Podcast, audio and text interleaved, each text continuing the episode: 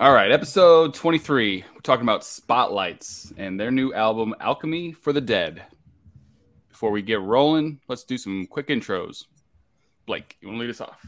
Yeah, my name is Blake Carrera and I'm from Aiwass. Is that me next? Sure. Chris here, guitarist for Stay Dead. Bucky? Bucky Brown. I work construction, but uh, just Yeah. just a fan. So, Doom Charts alumni and do some stuff with Ripple Music back in the day. So, Right on. Eddie? I'm Eddie from Lords of the Opium Church and The Endless. Hey, I'm Pat from Monster Riff. I am Rob uh, from Hashtronaut. Cool. All right, Spotlights. A little different from our usual choice of album. Not necessarily in the stoner rock, doom, anything that we've really been talking about. So interesting choice. It was kind of just proposed to the group, and we voted on it, and it came up the winner. Must be an interesting album. Lots of different stuff going on. Not our usual choice. So. Uh, a little bit of background on it. It came out in April of this year. Um, the band Spotlights is from New York. They've been out for a little while. I think maybe around 2014, somewhere on there, they started putting out material. So, anybody familiar with Spotlights and, and why, and what made this album a good choice for the Fuzz Club? Uh, I was mostly familiar with this album and the uh, the one that I believe preceded it from 2020, We're All Atomic. Um, very different albums. I haven't delved into the rest of their discography at this point. Um, and I intentionally didn't really look up much about the band itself. Um, I tried to just kind of take it as what it is. Um, and to me, it's interesting because it's got that kind of shoegazy element to it. It's got a doomish type element to it. Um, I, I, I wouldn't necessarily call it doom per se, hmm um, but it's got some of the sonic fixtures of doom, you know. Um, and especially on certain songs like Sunset Burial, you get some really really aggressive guitars in there, Yeah. um, and it's kind of scattered throughout. Um, as well as, in, in all fairness, and I should probably be the one that says this: the the vocal modulation is is definitely a, a feature of Doom. yeah, I've heard it. I've heard it referred to as kind of in that Doom gaze category. So you said shoegaze, Doom, kind of Doom gaze. Kind of makes a little sense because it does have that shoegaze. That that's kind of what this album, especially, it it kind of ticks that button for me.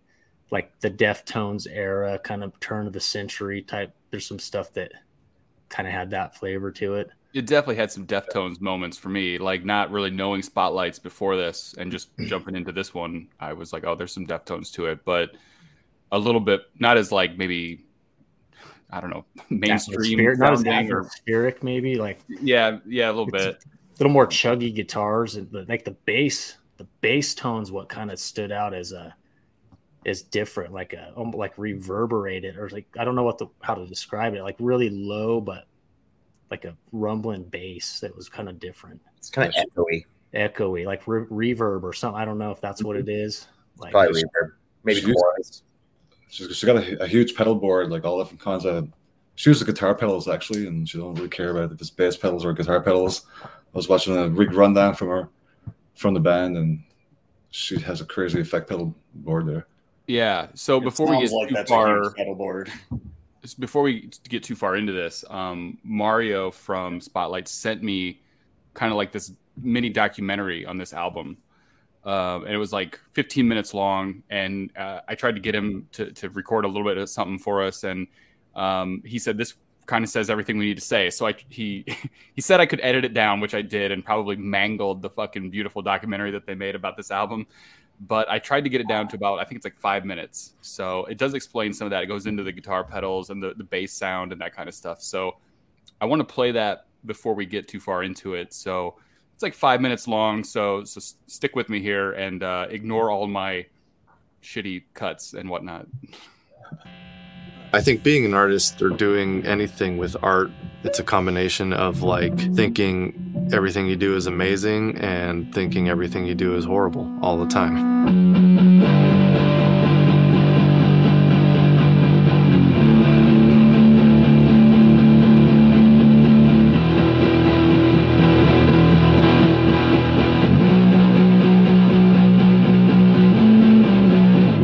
Doesn't matter how dark music is or whatever the theme is. I think what we get out of music is way more than just the literal meaning of it all.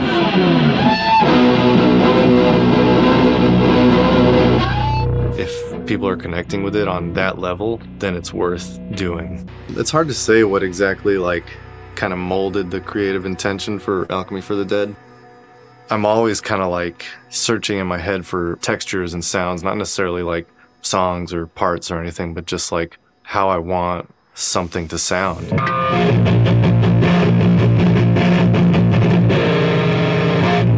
I was wanting to change things up from sort of what we'd done as a band on record, you know, with like kind of the bigger, real open, roomy sounding drums and kind of just big epic guitars and like still contain that thickness and energy, but tighten it all and make it kind of like gnarlier and, and fat and, you know.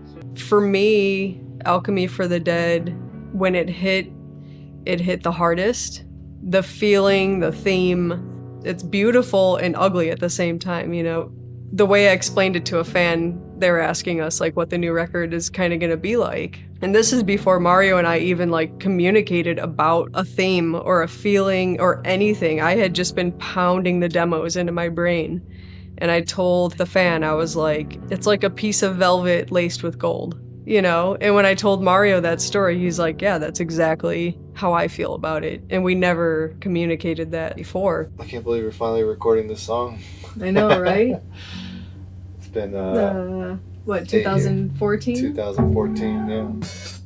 The Alchemist, which is track two on the record, is like the first minute of that song or so is really what encapsulates that idea that I had. You know, you have that little beat at the beginning, and then when that bass, you know, it's a doubled bass comes in.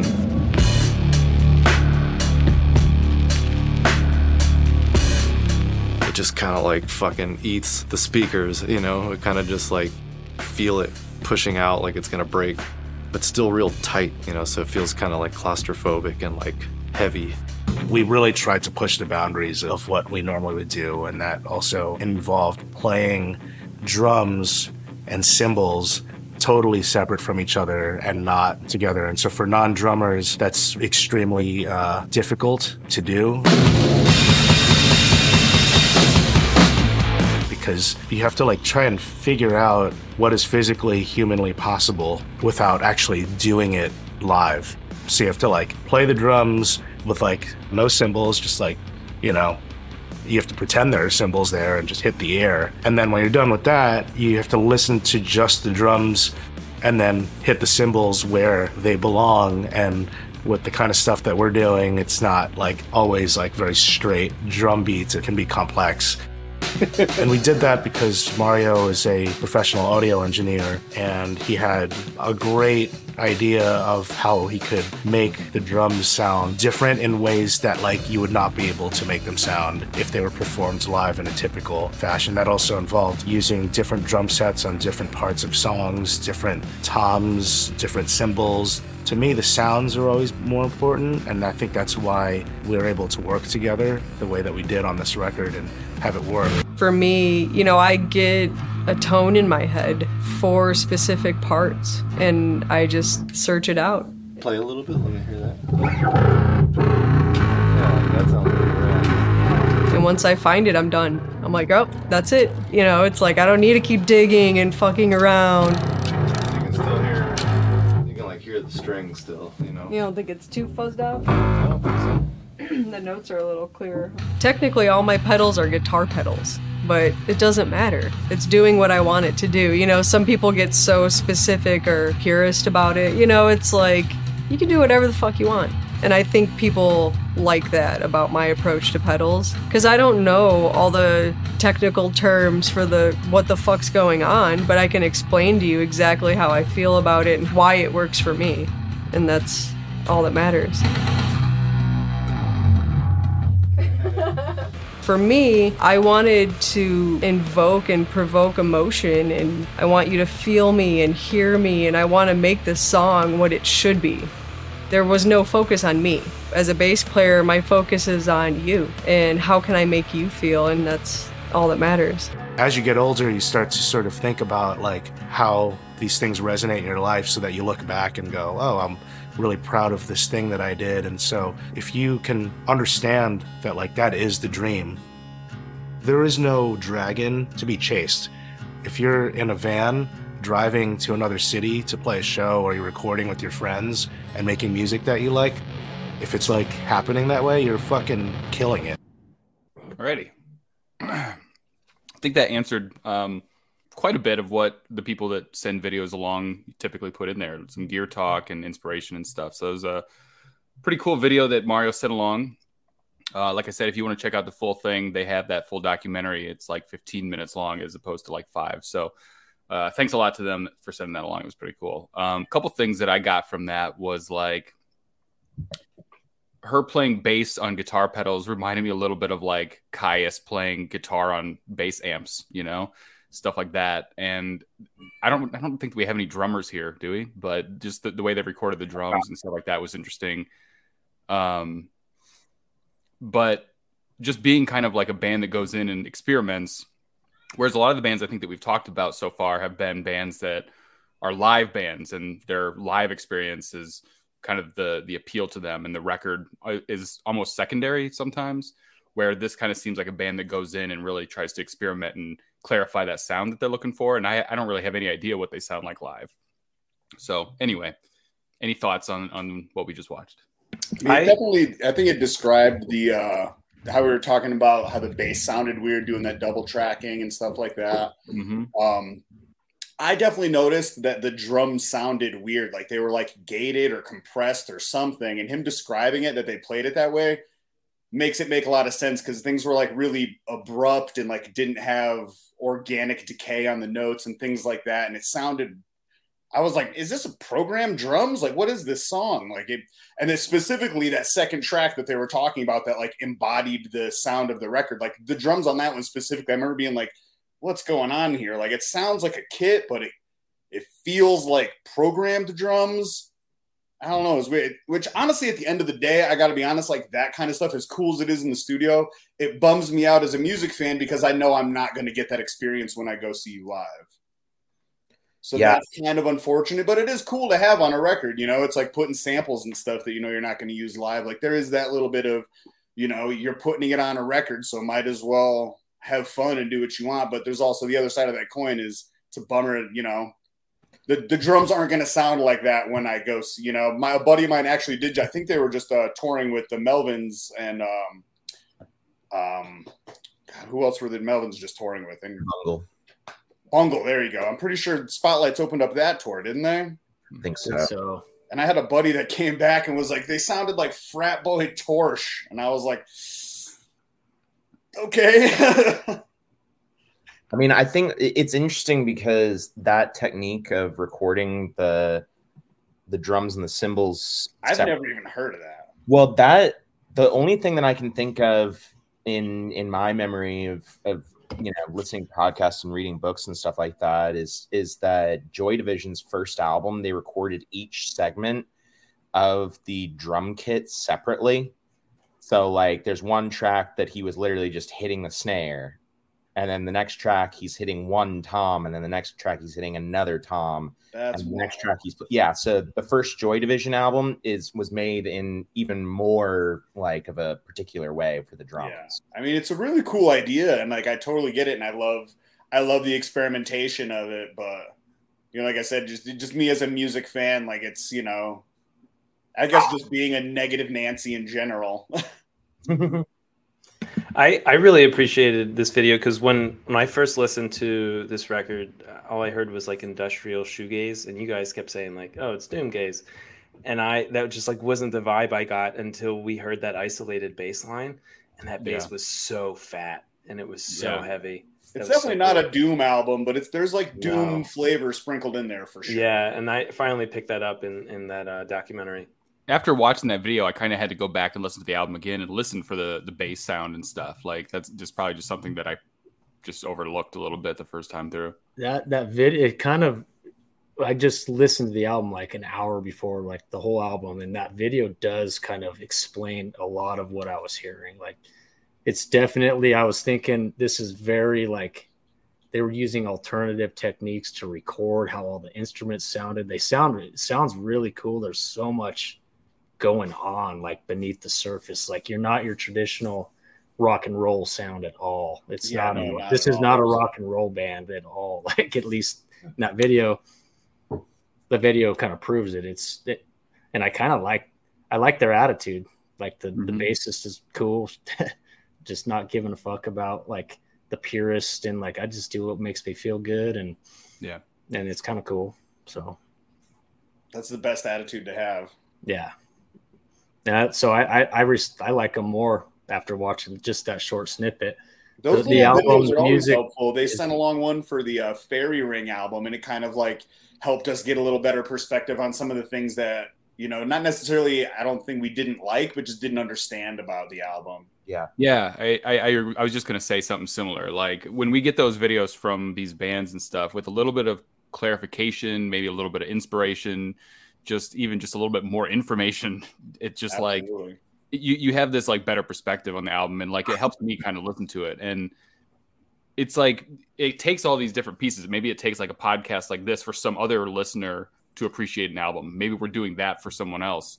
But even for us, like hearing their uh, the band's perspective gives us like a better ear towards it and stuff. And I can't imagine how many albums that I've listened to and completely dismissed because I didn't have that other information first Yeah. and just been like, oh, I don't, I don't get this. This sucks, and just like moved on. And like maybe if I would have had a little something else to go along with it, I would have like felt a lot differently. I don't know. I think this album is is kind of, in certain ways, it, it's rewarding, but it's also challenging at the same time because one of the things I was thinking about was I was like, who is this album for?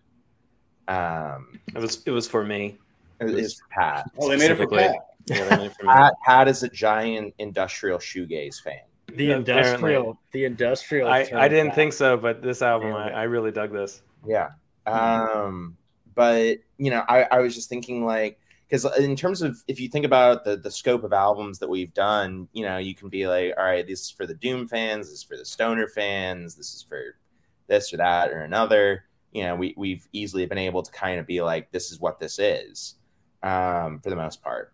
Mhm. Um, this album is a little more ephemeral. Like if if if I was having to describe this to someone, I have no fucking clue what I would uh, what I would say in terms of like, yeah, this is for fans of It's all over the place. It, I was, I was It's all thinking, I, over the place. I was it's like thinking that '90s question. grunge vibes, like None early 2000s Deftone vibes. Like there's sludgy industrial vibes. There's like my bloody Walker and Valentine. Punisher vibes at times. Like there's it's all over the place. Like like I think I think they made this one just for them damn selves. Yeah.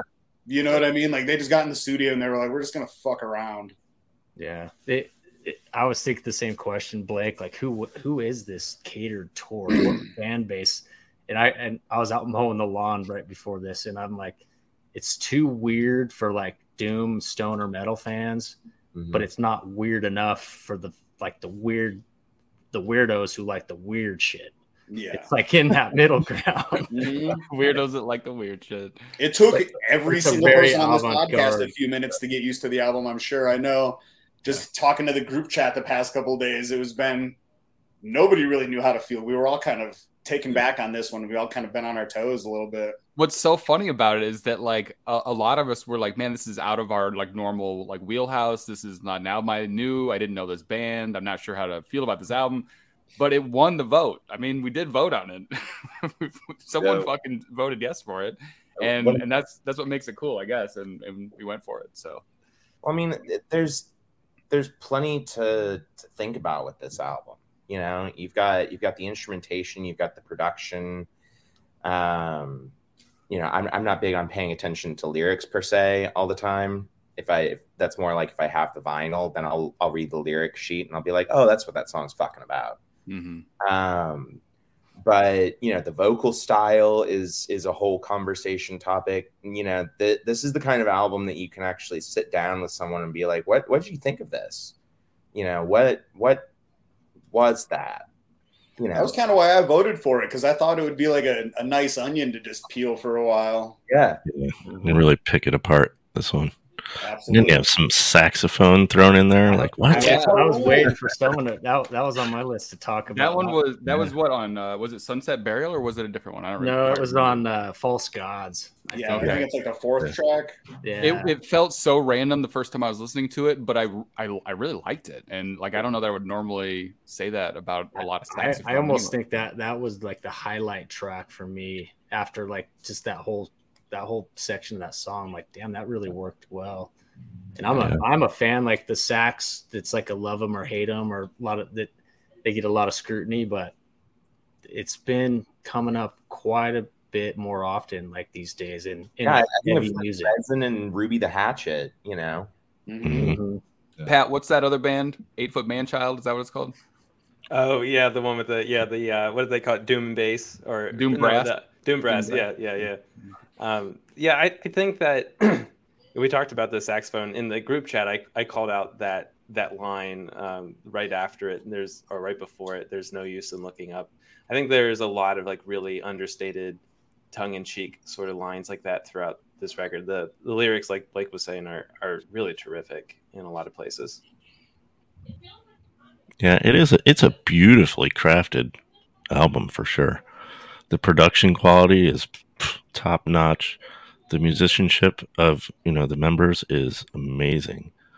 Um, I- and that's weird because it's way outside my wheelhouse of listening Yeah. for sure. I, I was a little frustrated on the first listen because I was I was really waiting for like some sort of crescendo or, or high point on the album that I could really like root to um, as I'm, I'm listening to it on future listens. And so I was a little frustrated the first time around. And then what I found is like every song sort of has its own little crescendo inside of it. And there are a lot of different journeys that that you can go on in each individual song. I mean, to me, it sounds like the the soundtrack to the missing sex scene from The Crow. Yeah, there you Uh, go. Can make babies to this. Yeah, you know, it- That's that's got to go in the social post, right? I was I was That's just the gonna, clip. dude, I was just gonna say the that's a clip. clip. Clip that. We're gonna. somebody clip- Yeah, Yeah. you're right, Pat. Like the some of those, like each song has a little like either toward the end or the middle, like the the guitars and the and the bass combined. Like there's some pretty aggressive moments that just like Yeah. pound in, pound you, and then it kind of goes off in its shoegazy kind of like territory. But it, it it it's pretty heavy in parts. That was without how the album being, like, started. heavy. I felt like like it started out like that first track out the Dude, gate that- is just like a sludgy. Yeah, You know, That- it just comes out swinging. It's just haymaker after haymaker, and then it goes into track two, and it's this like industrial, almost electronica kind of. It was a, like a really trance weird, like to this. I don't mm-hmm. know. That'd be Maybe you good. want to do ether. that Okay. that first track i had i was trying to I, I was the same way that first track just hits hard like sludgy Yeah. it reminded me of when uh, crowbar covered no quarter it has like that no quarter kind of Mhm. like ring to it just super kind of Grind. and heavy you know, just marching and yeah, yeah, definitely. And it was just, it, I feel like that just the way the album started would just like set you up perfectly for how the whole rest of the album was going to go, where it was just this like juxtaposition of like heavy, sludgy riffs with like weird, like 90s shoegazy. It was, it's strange. Well, see, I It's a found strange combination, but it worked out pretty well. Does anyone want to define shoegaze before we get into this? Because we say we've said it a lot so far. Weird. I'm still a little unsure. Well, I mean, so that sh- shoegaze branches off from metal and grunge in the late '80s, early '90s. It's kind of epitomized by like My Bloody Valentine. Um, Blake, do you have do you have the story on how that name came about? My Bloody Valentine? No, uh, shoegaze. Shoegaze. Oh, I have. I, I'm guessing because it was a bunch of weird kids who liked Sonic Youth, and they kept staring at their Converses. And they literally would not look up on stage. Yeah. They would not look at the, the crowd, and so Oh, some journalists shit, that- picked out shoegaze. Yeah, Oh, that's They were they That were makes shoegazing sense. as they performed. Yeah. So I mean, it's it's characterized by waves of distortion, uh, fuck Reverb. tons of reverb. Yeah. That's Like the ambience. yeah, Um, yeah. I mean, think of it as I mean, if if you want to simplify shoegaze to to almost oversimplify it, it's like ambient grunge. Kind of like it's also the term is also kind of morphed because of like it's so just like these waves of distortion and reverb and all these it's a thousand guitar effects so the shoegaze is also you just looking down at your pedal board the entire time because Yeah. really your pedal board is your main instrument not your guitar Yeah, because I mean it's it's big open chords a lot of the time. Um, you know, and shoegaze has has found its way into a lot of different genres. You know, like Bucky mentioned doomgaze. There's there's the mixture of black metal and shoegaze that people call black gaze. Um, that's that's pretty I know what you're thinking, Ryan. what? I didn't say anything. You you made it clear. Let, let, let's let's let's let's mature up a little bit. This is not the podcast we talk about black gays, all right?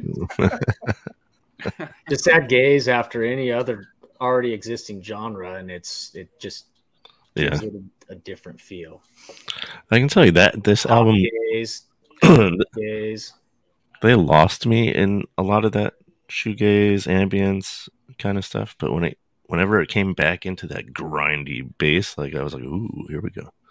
The, and the drums too. The that. drums were were weird, like like you mentioned, Rob. Like I I picked that like it sounded really weird, but the drumming was really had a really good groove and like worked well with that bass. Yeah, it was a really, it was really, the drums were super interesting, and it was that was kind of like the make or break for me. Like when I like couldn't really decide if I liked it because it was something. So I was like, it was just like either super gated or super compressed. I couldn't really figure it out. I'm like, they're doing something because that's not just a drum kit. Well, and they also And like to hear that they recorded it that way, that makes perfect sense. Mm. It makes I- me like a little bit more because I was kind of like, man, those drums. Yeah. I Same. don't guess that they used a lot of not just straight up reverb, but reverse reverb throughout this and reverse delay. Um, you know, those those are I, I heard that at a couple points and I was like, oh, that's nice. Yeah, I can appreciate. I mean, it being a huge pedal dork myself, I can always appreciate when I can, you know, listen to an album and be like, oh, that's a really cool combination of effects that I wouldn't have thought of. Even down to like, you know, there's like phaser on his voice for half the record, even probably more. You know, like stuff I wouldn't have made those choices, but it's cool to to hear somebody else do it. I was I- I didn't need like I didn't look into the band. I never like I didn't look into lyrics or the history or anything when I'm listening. I when we watched that video just now, I was kind of surprised it was just a three piece. Uh, for whatever agree. reason, I didn't even like put two and two together. But I, I, I don't know anything about the band either, and I, I thought that when I look back at like their first kind of uh, EP or album or something, that I thought maybe it was even a two piece at that point, and I don't know I- how long that lasted or if that was the case up until recently or not. But yeah, two or three for sure. Because is- there- there's so many so many different sounds going on like in and out like the recording and the production like are like the drummer said it's it, it's an art project it- almost like the Mhm. whole thing's very artistic So from can I, a production may, may I read like at least the beginning of this uh, Spotify bio because I feel like this will kind of shed some light on a lot of things and make some Sure, laugh. of course. So it says two musicians, husband and wife duo, Mario and Sarah Quintero, simply pick up their instruments and mainline dense distortions, spacey soundscapes, and unnervingly serene vocal transmissions directly from the heart. This unpredictable yet unassuming sound quietly heralded their arrival in 2016 on DIY debut LP Tidals. Brooklyn Vegans stumbled upon the project and streamed Walls. The song eventually entranced musician and producer Aaron Harris of Isis and Palms, uh, who shared it with his Palms singer and Deftones frontman Chino Moreno. Mhm. Um, an invite to open the Deftones summer tour followed as the band would go on to share the stage with everyone from Melvin's Hum and Glassjaw to Pelican and Pallbearer. Ipecac Recordings fell under the band spell and signed them, and then it goes on. So, you know, that I, I felt I felt like that kind of tied a lot of the things that we were talking about together. Yeah, it was a lot of our like we. I mean, we brought up Deftones. We brought up the, the two of them. We brought up a lot of those things. So that Yeah, you know, and and their description of the dense distortion, spacey soundscapes, and unnervingly serene vocal transmissions. hmm You know, I mean, Sums it up pretty well. yeah, I mean that's that's pretty much what you're getting out of this album and out of this this band for the most part. Their their bio on on Facebook is also pretty on point. Atmospheric bludgeoning um, from Brooklyn, New York, is how they describe it. I was I mean, getting like filter vibes too, like like like late Mm. back in the nineties. And There were there was a lot of '90s like nostalgic kind of tinges to it for sure. Like I couldn't were, like, pick up. there were like direct vocals. vocal patterns and parts where I'm like, man, that really sounds like, and I couldn't. I'm like, is that a Smashing Pumpkins song? Like, what is that? Like, Mhm. where there was like, it would just give me like, when you like smell a smell and you're like immediately back in eighth grade. It was like that feeling. I'm like, oh shit, I'm skateboarding, listening to Nirvana again. You know, like, Yeah. Mhm. So a couple of you guys had mentioned before we started the podcast, you know, some of their other albums, and and we didn't get into it a whole lot, but um, I don't know their other material. So uh, anybody want to take a shot at, at some of their other material and how they've changed, mat- matured? I'm sure as we we always bring up um, how this one compares or what they've what they've done over the years. Yeah, I mean the album that Bucky's grabbing is the only other one that I've listened to. This Uh, was the one, and this was uh it was part of the post wax series, the series one. Oh, really? Interesting. I, I had no So- idea they had that that connection to. Yeah, uh, it was the Jadd and everybody. So Jadd, yeah, he picked up on them.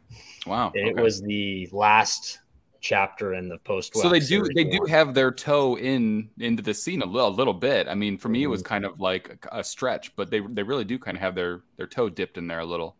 Yeah, and that's real. That's where I discovered them. Like Blake said, I think that was when you the first one you'd heard. Yeah, that was the first one I'd heard. My, my And it was to me. it, it was weird when it like it was different when that hit the street too. It was like, man, what's this is kind of different. So what does that one sound like uh, to? I think it's heavier than this one, A little Yeah. bit heavier, a little less experimental. I think. Yeah. Like especially less experimental on the drum sound, and I would say less experimental on the overall production. it's still Um, got that gaze. To it's, it. it's definitely got a lot of gaze to it. Are there black gaze in there in in this? I wouldn't say much black gaze. Oh, okay. not not many. Okay. Um, just good old fashioned regular gaze. Just regular gaze. All right. cool. but um, you know, there's um, one of the things that I, I I actually prefer about We Are All Atomic versus uh, I think it was We Are All Atomic. Yeah, We Are All Atomic versus Alchemy for the Dead is, is actually the the production sounds a lot different to me. um, this one, like I would say, my my biggest complaint with this album was that the production wasn't really for my ears. Like I could tell that it, you know, I like something with a little more uh, raw edge to it. Um, and th- this is this is like so polished that it, it's very beautiful. You know. Um, I, I just keep coming back to Deftones in my mind because they, they have such a polished sound, especially nowadays. Like they've gotten more polished as as years go, yeah go there's, on. there's a lot of smooth like like he was saying in that that clip about you know essentially i mean what he's talking about is compression is what i was getting from that at least um Do we know who or where this was produced? Just out of curiosity. i think that mario did it He did it himself. yeah, he does he does that, so I would assume that he did. Okay. Yeah. so i mean it's not the it's not that the production was bad by any means Mhm. um it, it was just like I, in my personal taste i prefer something with a little bit more of an edge to it and this had a lot of polish to it Mhm. This is also like a little bit outside of our wheelhouse. I don't know many other bands that sound exactly like this, but like I'm sure within their genre, it's probably the proper amount of producing. You know, it's like Yeah.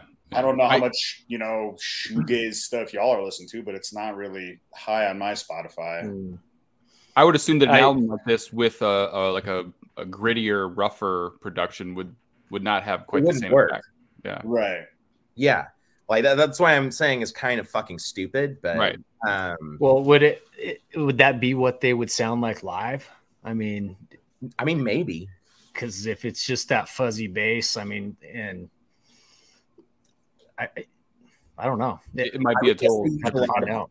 of looping pedals would be Yeah. my my my guess, but I have no idea. I, I'm just looking at the. They came in at number 17 on the Doom charts in April. Did they really? I, I, that's Yeah. another one I must have just missed in April. Fuck. Yeah, we uh we talked about it on the April Doom charts countdown just a little bit. I think Billy Billy Goat picked a song from them to feature. Okay. and so we kind of had a conversation about them. But I'm looking at the little review, Rich Piva wrote, and he says uh, this album's gigantic, like a huge shadow overtaking the earth with all the heavy swirling guitars and their patented Slowdive meets hum meets Deftones sound that's taken to the next level. So that, that that's a couple more kind of shoegazy bands we didn't mention, Slowdive and Hum. Kind of makes sense. I'm So- really sorry. Go ahead, Bucky. Sorry. I, I'm- I, I think I'm it's really- interesting. There's like the playlist they're on on Spotify is is things like best of post metal, doom charts, new heavy and fast shoegaze, isolation medication, things like that. Tool rock inspired by Tool. Was All it of those new things heavy and apply. fast shoegaze? Yeah, I don't know. I, I don't really understand fast shoegaze, what that would be. New heavy, yeah. Like heavy and new shoegaze I can get, but fast shoegaze doesn't really make a lot of sense. And this isn't fast. I don't. I wouldn't classify it as. Mm-mm. Um, What were you gonna say, Pat? Uh, I was really. It's, it's nice to hear Hum come up this many times in the conversation. I think Hum is a vastly underrated band. They had their moment, but I don't think they were ever fully appreciated. Um, and there's, I don't know, it doesn't sound like you guys listen to much shoegaze. I don't listen to a lot of shoegaze compared to shoegaze fans. There is some like really, really beautiful albums that have come out recently. Um, there's an album called The Shape of Everything by a band called Som, S O M. It's absolutely gorgeous and similar production values. It is a little bit more textbook uh, shoegaze, but there's there's just a lot of really beautiful music coming out right now in the scene.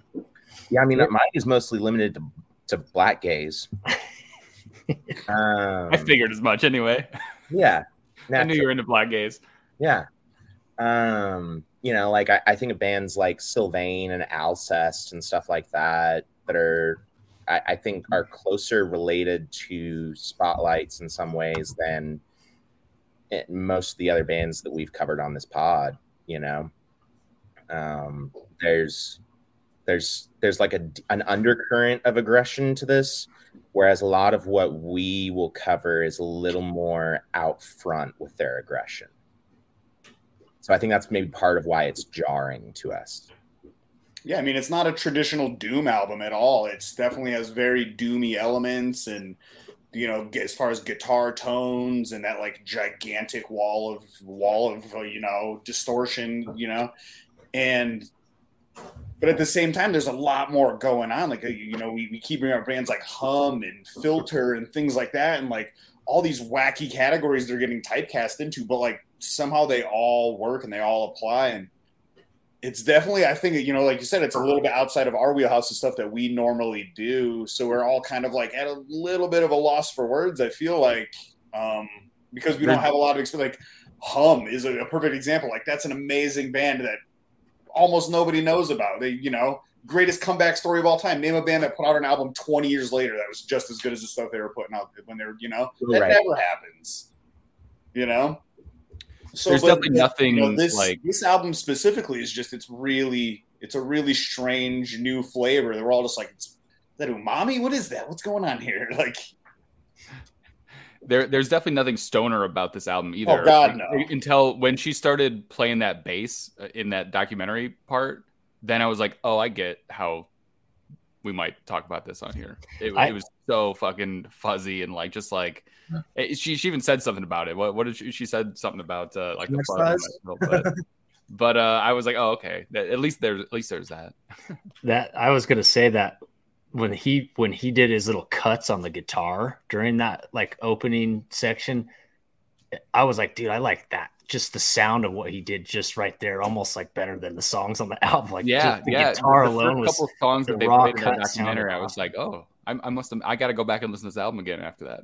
well it was like blake was saying with like maybe you know cut cutting back on the production and putting things out a little bit raw like i'm kind of bummed i didn't get to see these guys live a couple weeks ago when they were in town because probably have a you know much better perspective currently but it would be nice to hear like you know just guitar and bass and not because you know like you said it's a beautiful piece of artwork but it's got to be tough to do exactly what you hear on the record live I, I'll bet you that they're pretty good live, but I bet it's a completely different. Like, I bet they know how to play live, just as a three piece. Yeah, and there Guitar, probably drum, song selection fuzzy. plays into that too. I would imagine because some of the stuff like it gets really out there, and it's really like there's like three or four guitar parts and stuff like that, which is Mhm. great for the album. But you know, unless you're hiring an orchestra behind you, Yeah.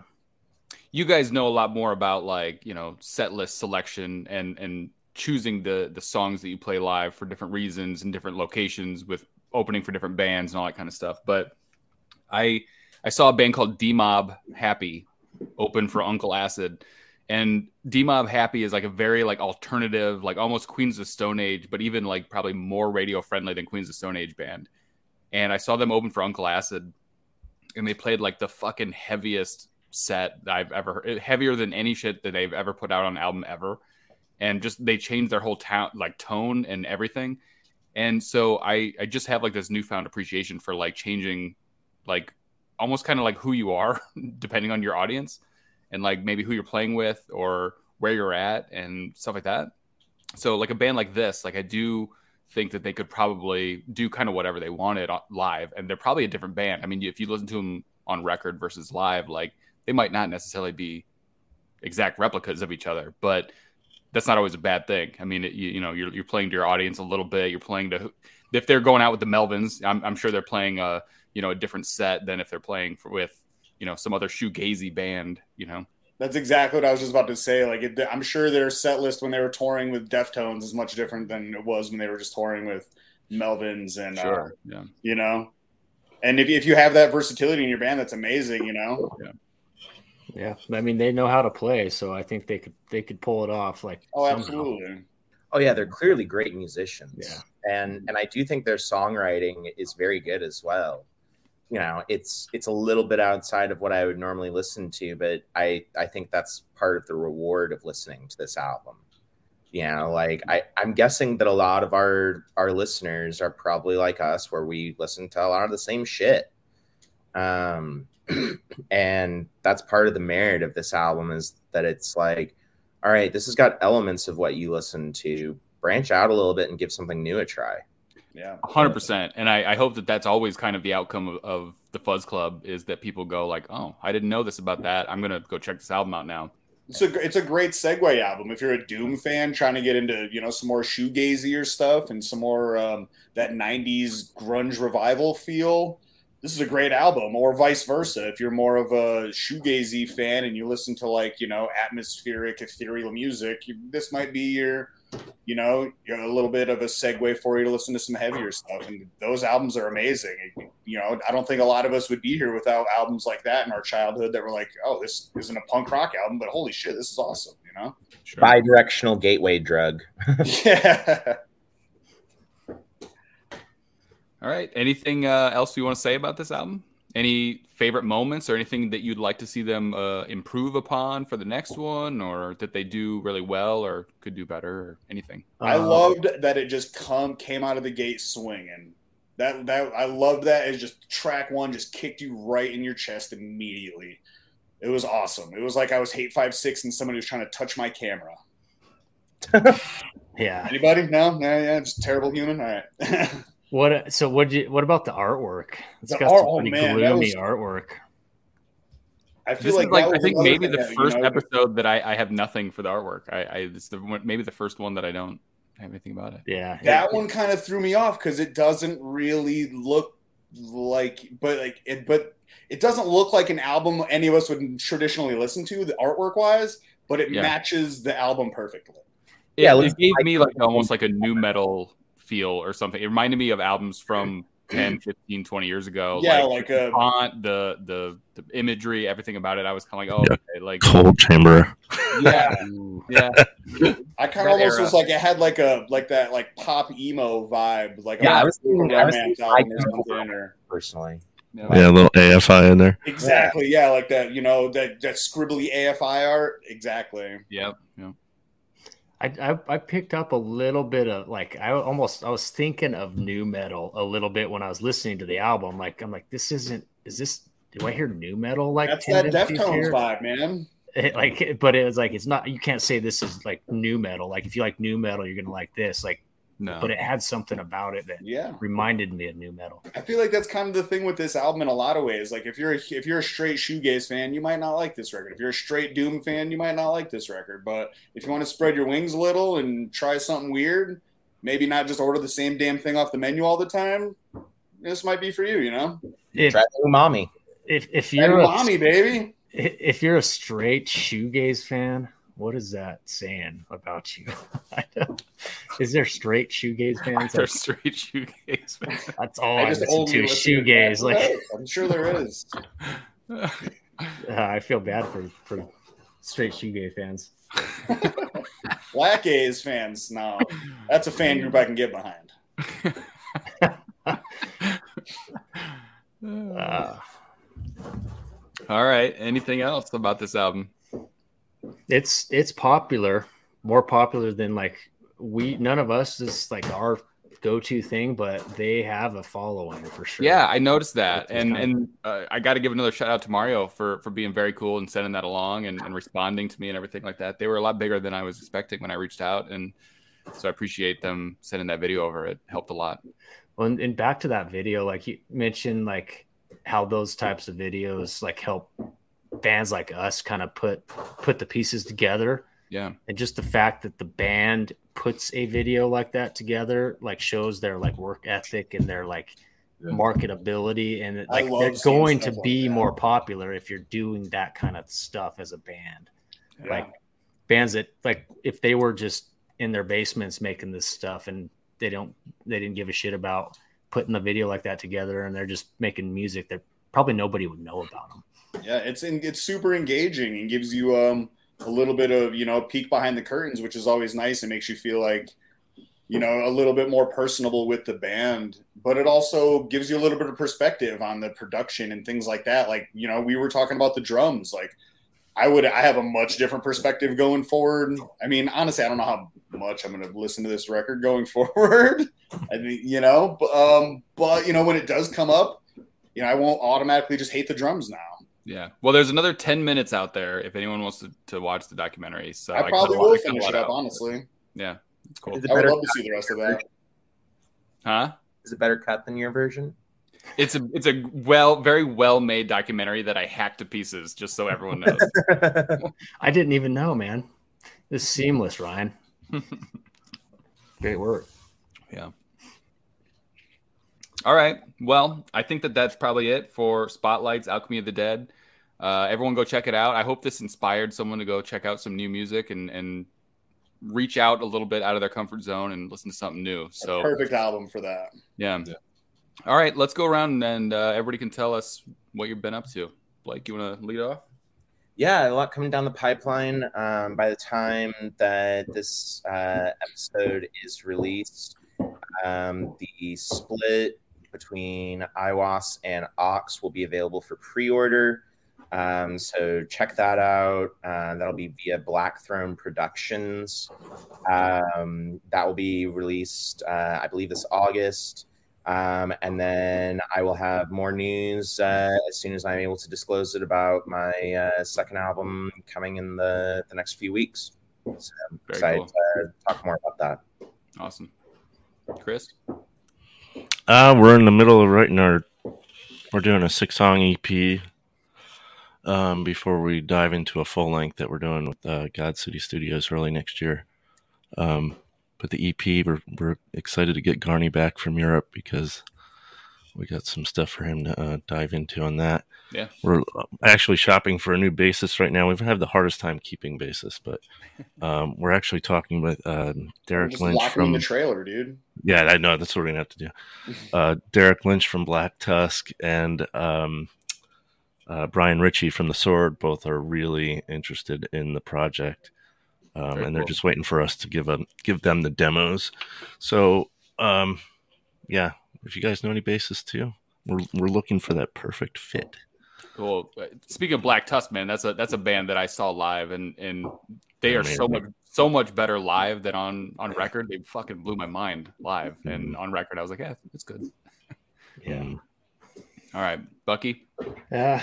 Um, well, we just recorded the Made Doom charts countdown last night, so we go over all the top ten and talk about it. We talk for like two hours. It's it's a long one if you guys are into podcasts, listening to just bullshitting about music like we're doing tonight.